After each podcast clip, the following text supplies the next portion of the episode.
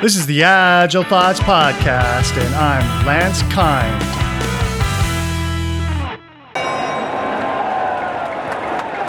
Safe, safe, safe, safe. Ladies and gentlemen, tonight, the main event. Let's get ready to scale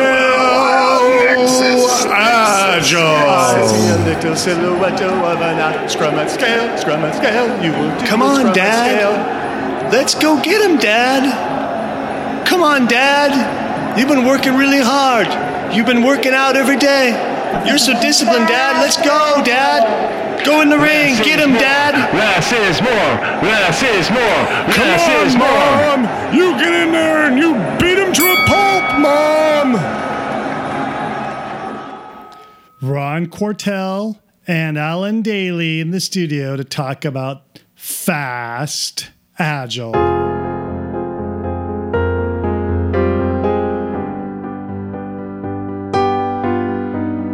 My name is Alan Dayley. Um, I've been an Agile coach for uh, more than a decade now. Um, used to be a software engineer, lead like that. Um, I I discovered that the human side, the relationship side of technological creativity, is really the place where my passion lies, and becoming an Agile coach is how I have been able to live that uh, and apply that passion in my life.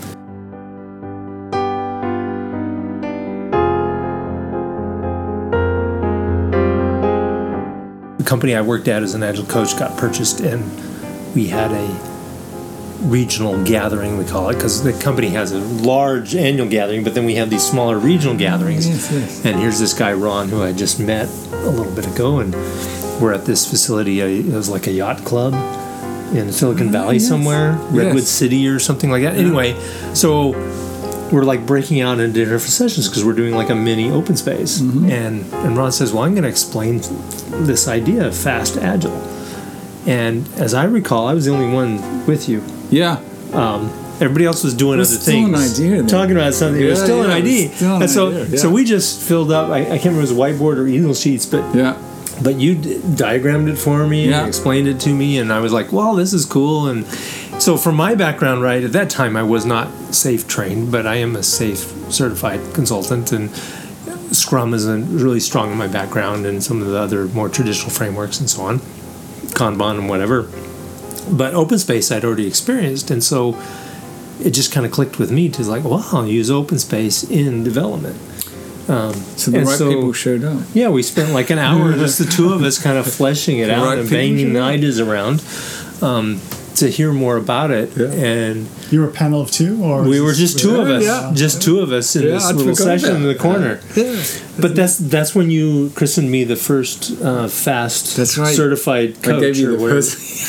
Yeah, I gave you which of course is just, hey, Alan, it's you again, it's you now. Yeah. but that was really fun and so um, I enjoyed ron's collaborative nature of like saying i have this idea let's talk about it and that's part of one of the things kind of from afar because i personally have not applied fast in my co- coaching practice yet um, but kind of from afar i've been watching ron even as ron left that company and did his own thing and done other things watch this fast agile kind of emerge and grow and evolve into something that's that's nice and has some good clarity about it.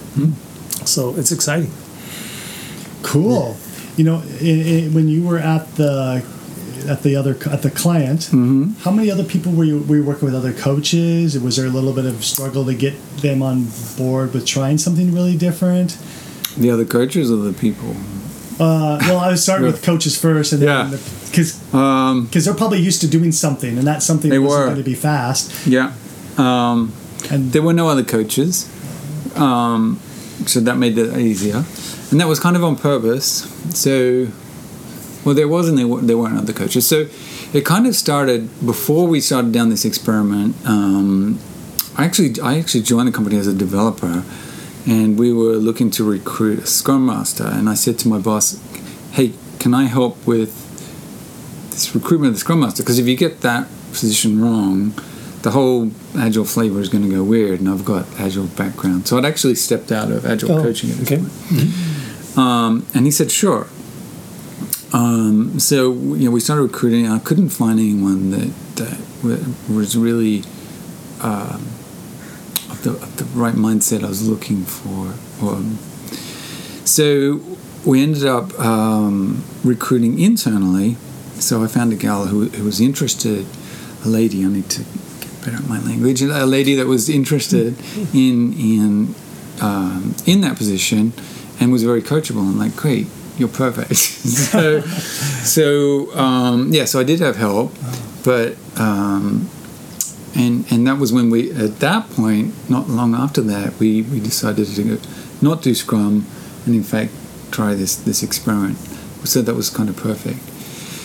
Um, so at its largest, like we've got two tribes. I was the uh, I was the sole coach, and I think that was one of the. That's on purpose. I, I removed the scrum master role um, because partially from my extreme programming background, where we never had a scrum master. So I had ten years in extreme programming before I even kind of really worked in a scrum environment, and so I was shielded from lots of things. Like I didn't know what a tester was. I'm like, what's what does a tester do? And they told me, I'm like, you're kidding me.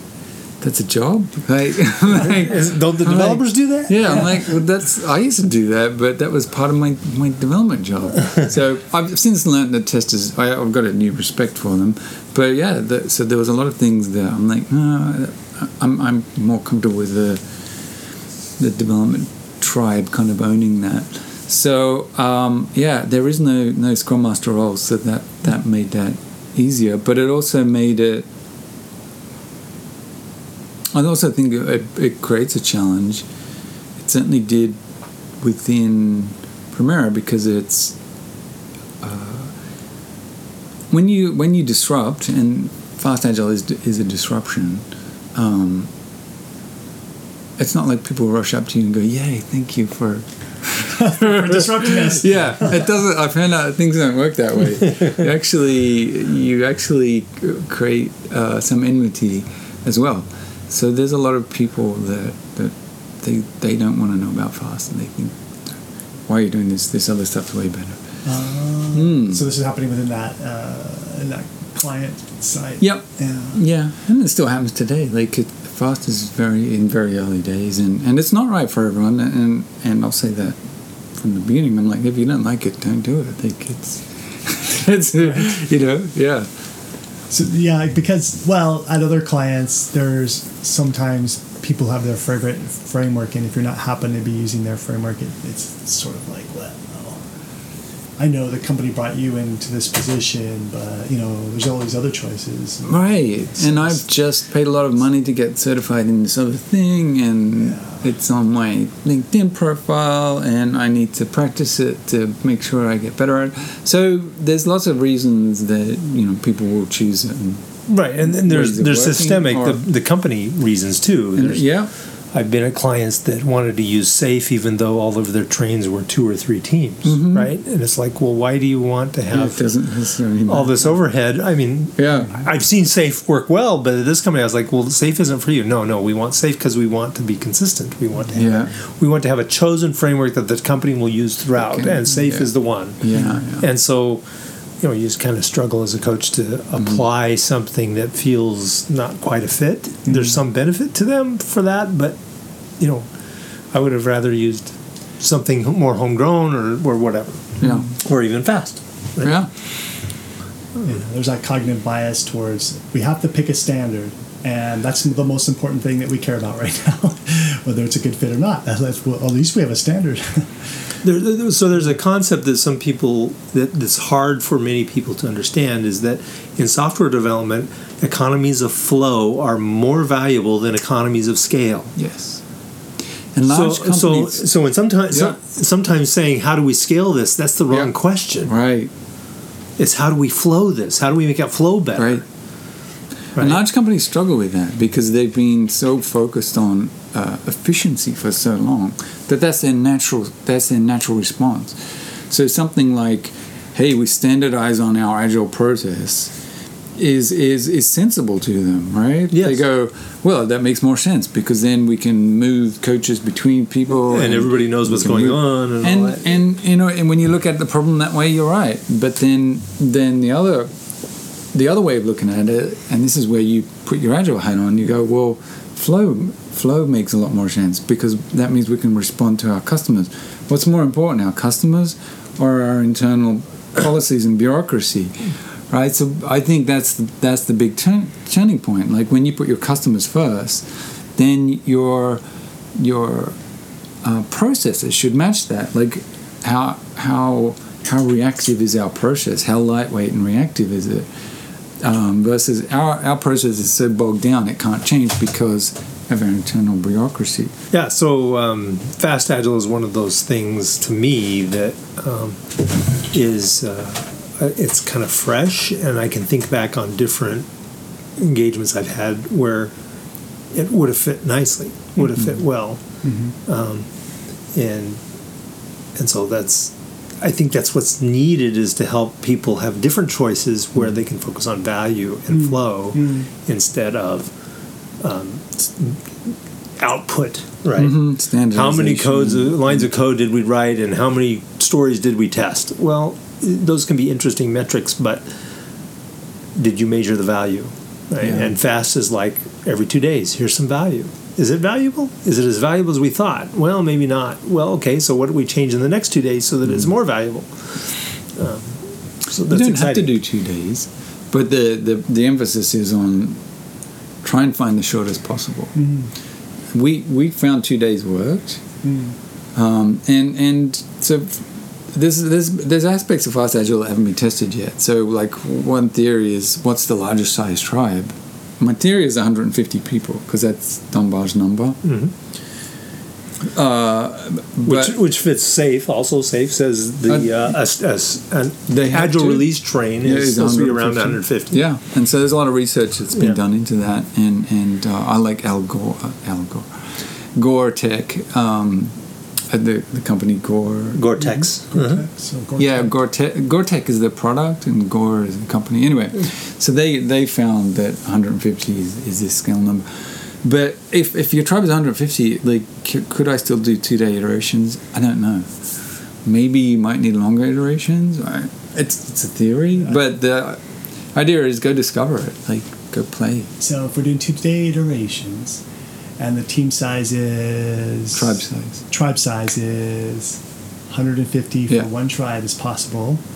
Um, then that implies are they they're integrating every an integrated product in two days. So So we're delivering value every two days, um, and ideally, um, that value, if that value is software, then that software is integrated continuously, right? yeah, So all of the the, the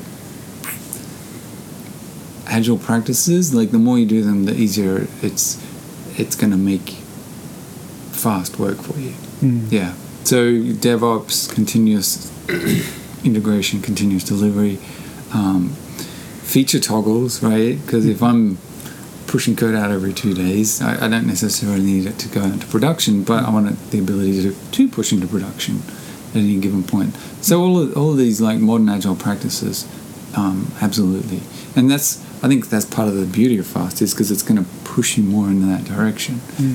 Um, if you're giving a demo every two days, go yeah, and this is in production now, you know. or you look at your watch Yeah. about five minutes or something like that. And and uh, here's an example of the difference to, to Scrum. So if if when I say a demo every two days, um, if you've got 150 people in your tribe, and you're doing we call it show and tell, the the end of the iteration. If you're if you're giving show and tell, the goal of the show and tell isn't sign off. It isn't to to do a demonstration. It's to to keep the rest of the tribe in sync. So what what information do I have to share with them? so it's more akin to a stand up. What information do I have to give the rest of the tribe so they know the current state of the system? What's the delta that I've moved the system forward? Um, if you're going to give a demo, there's extra points, but you've got to make it really quick and really snappy. So, if, an example is if if if my swarm was working on, uh, we were fixing some log format, right? I'm not going to pull up a screen and go, "Here's the old log format. Here's the new log. The, the time stamp. Can you see it's different now?" That doesn't. How does that help anyone? Right, and I'm doing it just to, sh- to show that I've done work. Whereas I can get up and say, "Yeah, we fixed the timestamp Right. in the log format." Right. And that's enough information for everyone to go, oh, that's what value they did. Yeah, that makes sense. Yeah. You- You're not looking, well, I mean, unless there's the ops guy who says, oh, you know, we're going to ingest that into Splunk and we care about that timestamp a little bit more, show me. You know, they could ask or poll, but you don't have to assume that everybody cares about every piece of value because sometimes, how do I say, what you change is technical facing versus business facing. Right. If your stakeholders are mostly business people, they probably. Well, the uh, so the show and tell is for the tribe. So I'm keeping the tribe in sync, right? Now, um, uh, if I've got something that I want a stakeholder, business person to look at, then that's part of the work. So I would go into that iteration going, hey, when we get to this point, let's get let's get the stakeholder over. Hey, stakeholder, come check this out. What do you think of this? This is great. Can we call this done? Yeah, that's done. All right, cool, done. So that's how we close out work items. Is when they're when they're done, hmm. then that's when we close them out, and then we'll we'll- then we'll do a demo, like a deep deeper demo. That's part of the work, versus part of the.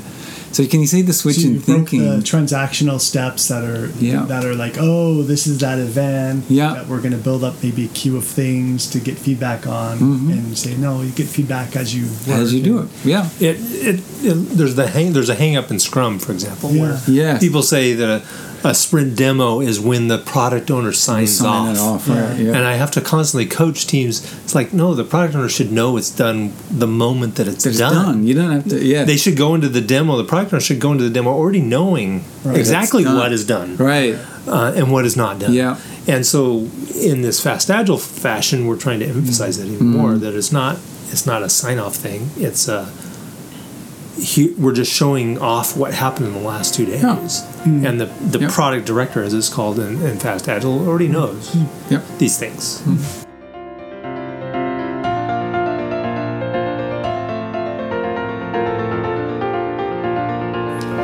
Next episode, we'll hear more from Alan Dayley and Ron Quartel about fast agile. Why, why do you Yep. think it's risky to use fast agile? Um, I don't think it is risky, um, but it's viewed as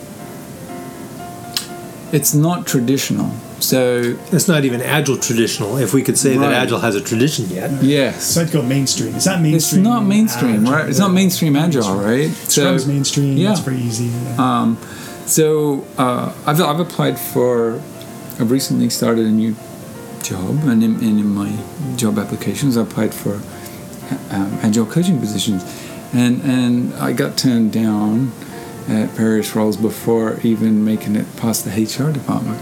So, and because I'm I'm pushing a boundary, right? And they go, we don't we don't want this guy here. that's too big of a boundary. You see, yeah, do you see what I mean?